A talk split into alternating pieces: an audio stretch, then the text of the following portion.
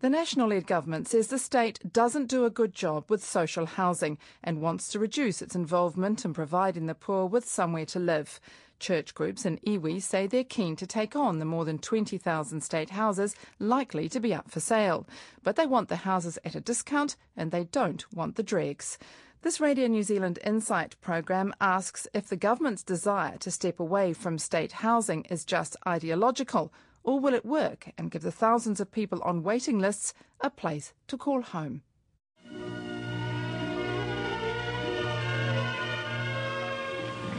These are typical state house plans. Two bedrooms, a living room, kitchen, and a sunroom. The first Labour government cut the ribbon on its first state house in 1937. It was a stucco house with the multi-plated windows seen on many state houses, framed by shutters and capped with a sturdy grey-tiled roof. It was built at number 12 Fife Lane in the Wellington suburb of Miramar. The day the first tenants, Mary and David McGregor, moved in, the then Prime Minister Michael Joseph Savage carried their dining table through its front door, and so began a proud tradition of state run housing for lower income families. Today, Housing New Zealand Corporation has its headquarters in downtown Wellington, but it runs more than 68,000 houses all over the country, which are home to about 193,000 people. At 18.6 billion, it's the Crown's second largest asset, and as it updates its houses, some properties are sold off to tenants, private landlords, and iwi all the time, but never on the scale that the current national led government intends. I'm Teresa Cowie, and this insight looks at the future of state housing and if charities, iwi, and private companies could do a better job. Now, this modern, almost palatial building stands out as a thing of beauty from its surroundings. There are currently about five and a half thousand people on the Housing New Zealand waiting list hoping to find a home. Of those, about 1,200 already have houses but need to move to a more suitable one that fits their family's size, location, or any special needs. State services, many more homes. Yesterday, another step toward relieving Auckland's acute housing shortage took place. The opening of the Greys Avenue block of 50 state flats by the Minister of Works, Mr. Robert Semple. And nearly 70 years later, it's still Auckland that's hungry for more social housing. Today, the city needs around 3,000 state houses to meet demand. At the Salvation Army's Auckland headquarters in Manukau, the head of its social policy and parliamentary unit, Major Campbell Roberts, shows me through its busy support centre where people come to get help with money, food, and housing.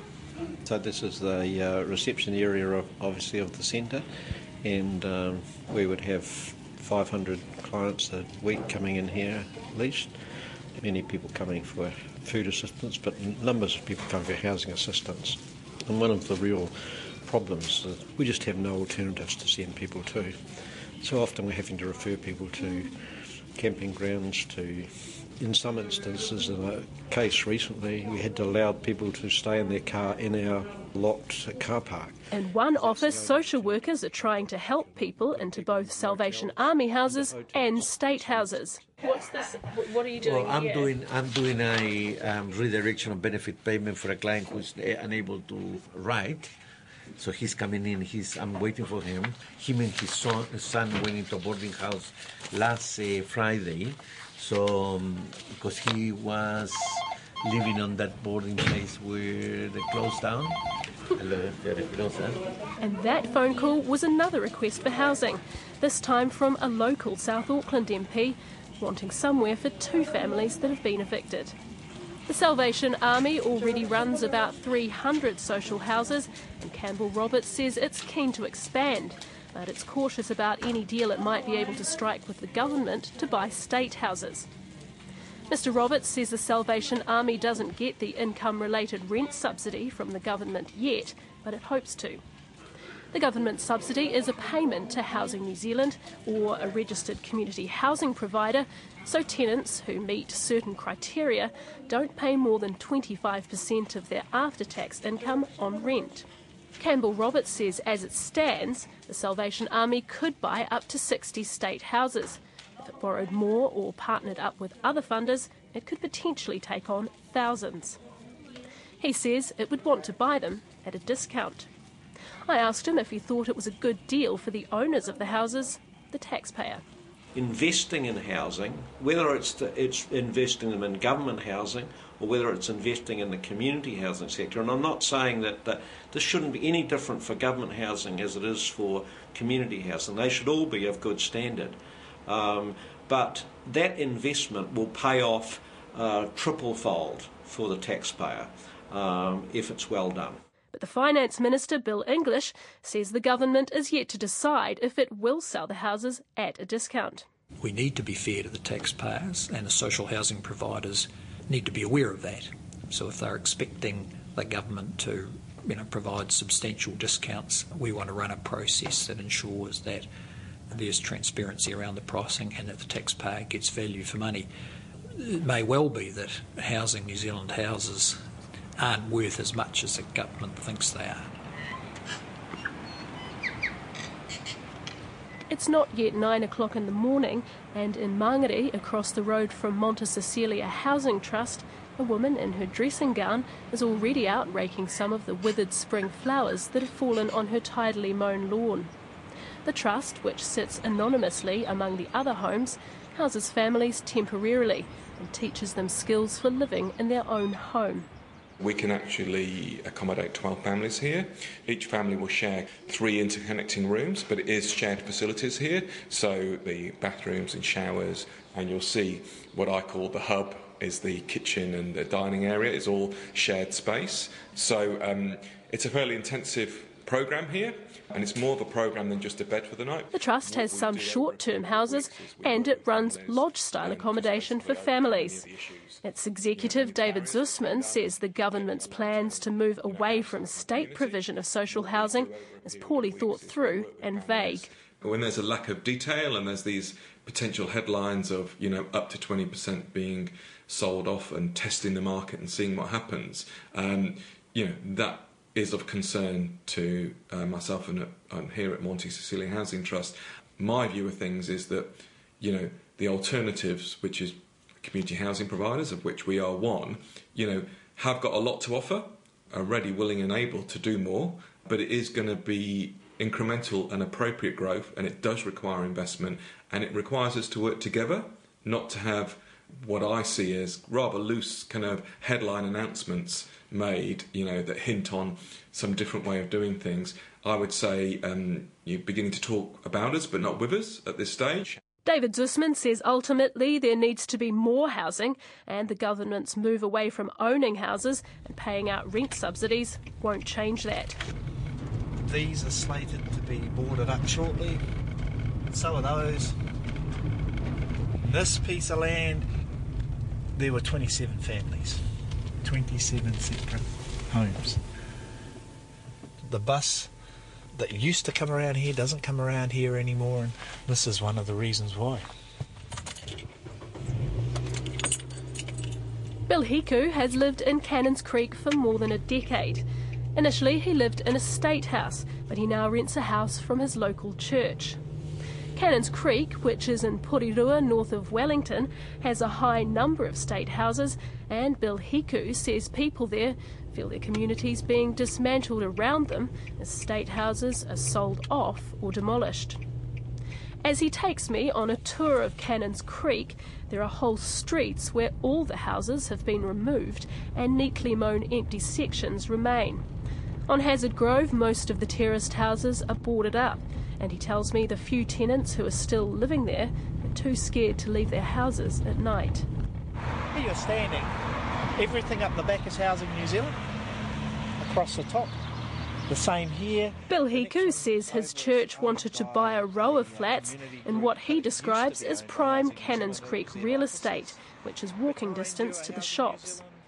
Its attempts to get information from Housing New Zealand about how it could become a community housing provider and buy the houses went nowhere.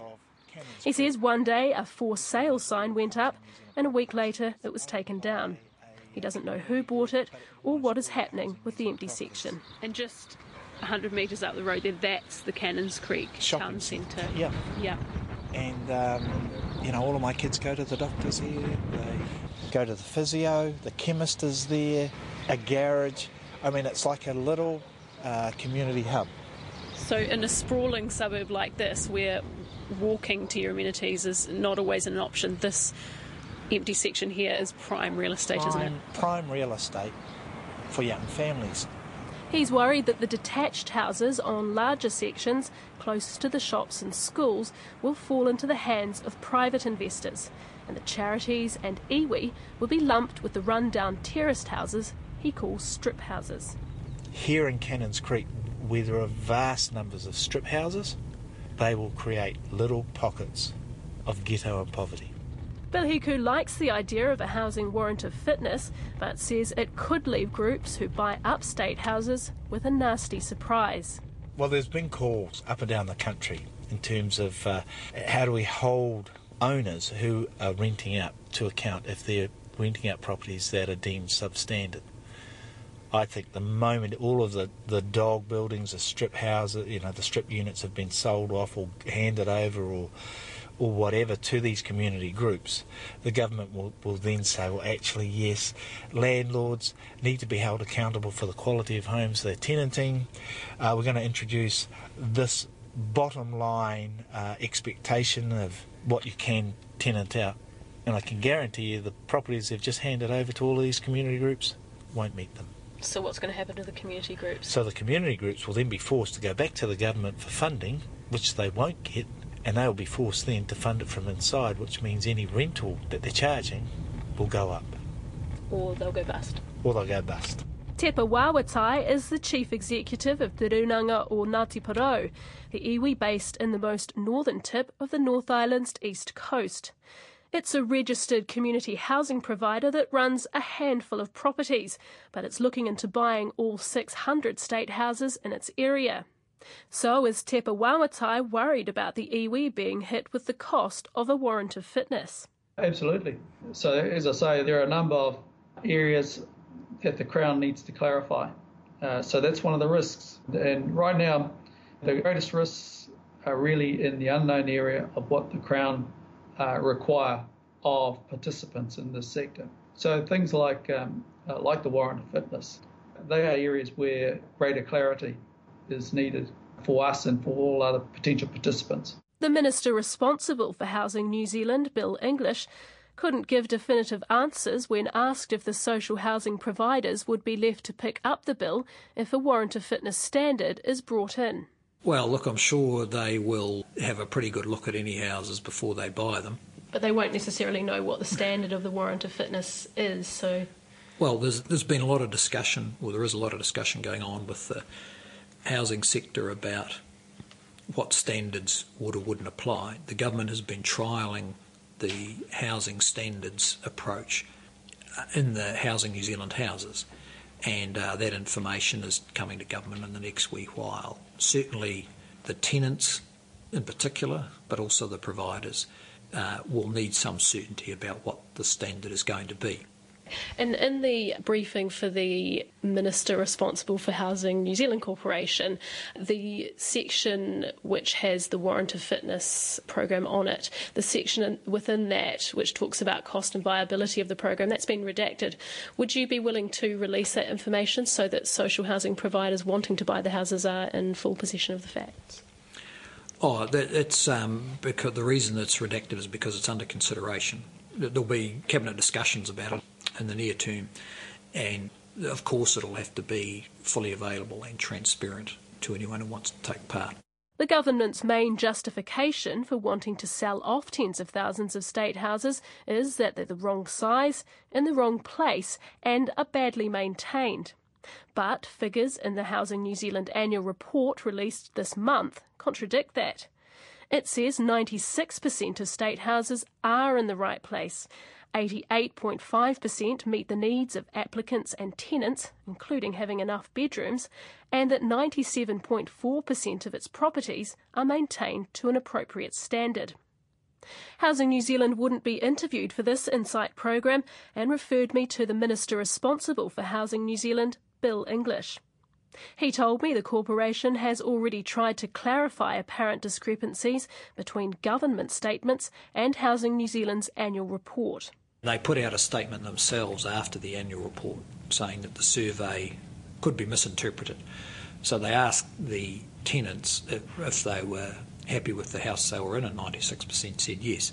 That's quite a different question from whether the houses Housing New Zealand has are appropriately matched um, to the needs of those who have social housing need. The, you mentioned the statement that they put out last week. I have the statement here. Um, the statement doesn't actually marry up with what they're saying here because they're saying that line item Housing New Zealand Properties meets the needs of applicants and tenants and that it could be misinterpreted. But that's not really the line that it doesn't match up with what they're saying. So, Housing New Zealand properties available in the right place, 96%. They, they haven't addressed that. So, how do you explain that? Well, you'd have to ask them. Um, but the information they've provided to government, actually for quite a number of years now, indicates that they have thousands of houses in places where they don't qualify for income related rents because of there's lack of demand. Um, we're talking six or eight thousand of those houses, and that when they try and match demand with the actual houses they've got, there's a significant mismatch. So why would they have it wrong here? It's a pretty simple table, three rows, and it says that, and it says 96% next to it. It seems pretty clear. Well, you would have to ask them they told Re- me to come to that, you, though. No, reading that at face value contradicts all the data. What about this line here? Housing New Zealand properties are maintained to an appropriate standard. 97.4% of properties surveyed met the baseline standard. So that again contradicts that um, the houses are poorly maintained, and that's one of your justifications for wanting to sell off? Well, look, it's not a matter of justification. The fact is that the, there has been a big investment in maintenance. For instance, we've now insulated every state house that can be insulated, and that's cost us tens of millions of dollars. Housing New Zealand is also returning a $108 million dividend to the government this year. But Labour's Housing New Zealand spokesperson Phil Twyford says the government is trying to cover up the facts, and Housing New Zealand's attempt to clarify the data is a joke it's there in black and white, and I think that the ministers have been caught out making a false and wild claim to justify their sell off plans. He says outsourcing to charities won't help poorer people to get a house. No one has yet explained how selling them off to the Salvation Army or someone else is going to somehow magically mean that those houses are in the right place and are the right size. And I think it's really just being used as a kind of a smokescreen to somehow justify the wholesale privatisation of a large part of our social housing stock. So is the government's plan driven by an ideology rather than the facts? The Salvation Army's Campbell Roberts says it probably is, but that doesn't mean it won't work. I think it most probably fits with the sort of model which says, you know, move things away from the government control the reality is the government's not making a very good job of it at the moment, and we are daily, in the centre that I'm sitting in now, get clients who are allocated state housing. And if we were really being fair to those clients and giving them the wisest advice, we would say don't take the house because the house is in such poor condition and it's not going to be good for your family's health. Now that's appalling that that's happening. And so I think there does need to be a bit of pressure put on Housing New Zealand. I think there needs to be a bit of competition in the sector. David Zussman from the Monte Cecilia Housing Trust says the government is trying to dodge the financial cost of finding a solution to a pressing need. To me, there's a simple choice to make, and it's about we have to make the investment that's required. There's no there's no way of dodging this, in my view. And what they're trying to do is is trying to dodge it, and they you know um, by transferring the value of those assets and um, you know suddenly creating more out of those. I actually think we need to keep hold of those assets and invest more to make sure we get an increase. But Bill English says ideology is not the motivation for moving away from state housing. I think it's driven by trying to unravel the real needs of the people in these houses. You know, our job here isn't to fill state houses or just to build state houses. Our job here is to look after tens of thousands of the most vulnerable people in our community. They're not tools for a state housing ideology. And the Association of Humanists and Rationalists, an organisation which supports reason based policies and represents atheists who reject religious bias in daily life, says it's not only political agendas that could harm social housing. Its spokesperson, Peter Harrison, says moving away from a secular state funded organisation whose only mission is to house people to other groups with their own religious or cultural agendas puts vulnerable tenants at risk of discrimination. I think a lot of community groups obviously do a lot of good work. Um, you know, we're talking about the Salvation Army, and I think that's the, the, the group I've focused on most. Um, um, clearly, the Salvation Army do a lot of good work, and, and you know, and there's rest homes and, and drug programs, and there's there's a lot of good things that they do. But they are a religious organisation. They're not they're not a secular organisation which is doing it for, for purely secular motives.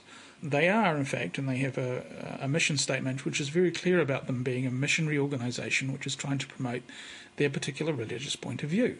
They're, they're trying to push a certain set of religious beliefs onto people, and you have to ask the question is that really appropriate in a modern secular society where you might have Muslims or Buddhists?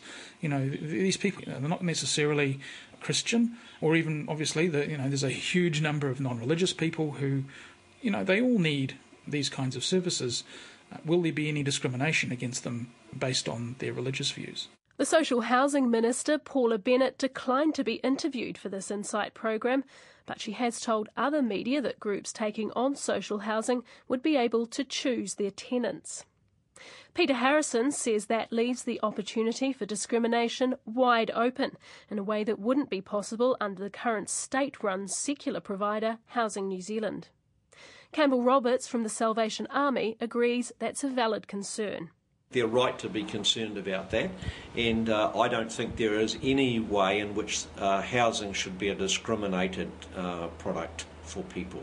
So I think there needs to be some, and I not only talk about the Salvation Army, but I talk about any community organisation, there needs to be strong controls on that we don't discriminate in any way. And that, I think, is helped by it now the allocation process or the assessment process being done by MSD. But it's not just religious belief that could be a point of difference. Ngāti Porou's chief executive, Teepa Wawatai, says it's the iwi's mission to advance its own interest as part of its wider goal of building a Ngāti Porou nation. So does that mean non-Māori or non-Ngāti Porou would be able to live in its houses should the iwi secure a monopoly on social housing in its area? Of course. So we uh, we wouldn't distinguish in terms of our, our clientele, but also recognising though that by far the majority of Housing New Zealand uh, clients uh, in our area are Māori. Now, I don't know the exact uh, percentage, but they are mainly Māori and they are mainly from our tribe. Um, therefore, you know, we have a we have a keen interest in the uh, final disposition of, of any housing structure. Bill English says the safeguards to protect people from discrimination are already in place. But of course, the government's got to have safeguards around discrimination provisions. But I think the benefits of diversity of provision, treating these people as individuals rather than as you know components of some big state scheme. Uh, the, the, the, benefits of doing a better job that vastly outweigh any potential risks around discrimination. Those lining up for greater involvement in social housing are varied and include local government. Councils are not eligible for the income related rent subsidy, but as the government moves to offer it more widely, Christchurch and Wellington City Councils, among others, are looking at ways for their tenants to be eligible. Christchurch is the second largest social housing provider in the country, and it lost about 500 properties in the quakes. The city's Deputy Mayor, Vicky Buck, says overall about 12,000 houses in the city were lost, and with so many rebuild workers moving there, the pressure on housing is huge. We're keen to create a new not for profit company um, that can be a registered community housing provider that we will then lease all of our housing units into, and hopefully that will mean that all of our tenants will then attract the IRS, which makes a huge difference to the viability of social housing. At the moment, our rents are very low, And obviously, in terms of the income of the people that we're dealing with, it's also very low. So, raising our rents is not something that we can do to a point where they actually become economic. And having lost the rent from about 500 units, the portfolio is not sustainable in its current form. Vicky Buck says the council also wants to partner with property developers. In the capital, councillor Paul Eagle says the Wellington City Council is looking at ways to get the subsidy too. He says the council wants to buy housing and is looking at various other ways it can get low income families into homes, especially helping those who are earning a bit more and no longer qualify for state or council housing. Those tenants who become uh, income earners and they earn a little bit more and they go over the threshold, there are no products on the Wellington market to allow them to rent to own, for example. So take a case that if you lived in Newtown all your life, you've rented a council uh, home, suddenly you, you earn a little bit more in your cleaning job, and that takes you over the threshold. The issue is, is that you would have to move out of our homes within 12 months. But it is unacceptable that that person, that family, would then have to move outside of the city when they've lived in Newtown, for example, for the last 30 years. So we need options for them in Newtown, right where they have grown up, where their families are, and where they work. Uh, that's what we need to look more at. Mere Balzer is the chief executive of Te Runanga o Kirikiriroa, an urban Māori authority in Hamilton.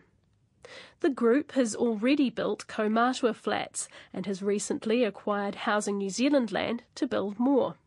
She says it's not necessarily interested in buying any of the state houses up for sale, but it would like the land. In the Waikato, because of the Raupatu claim, all state houses have to be offered back to the tribe.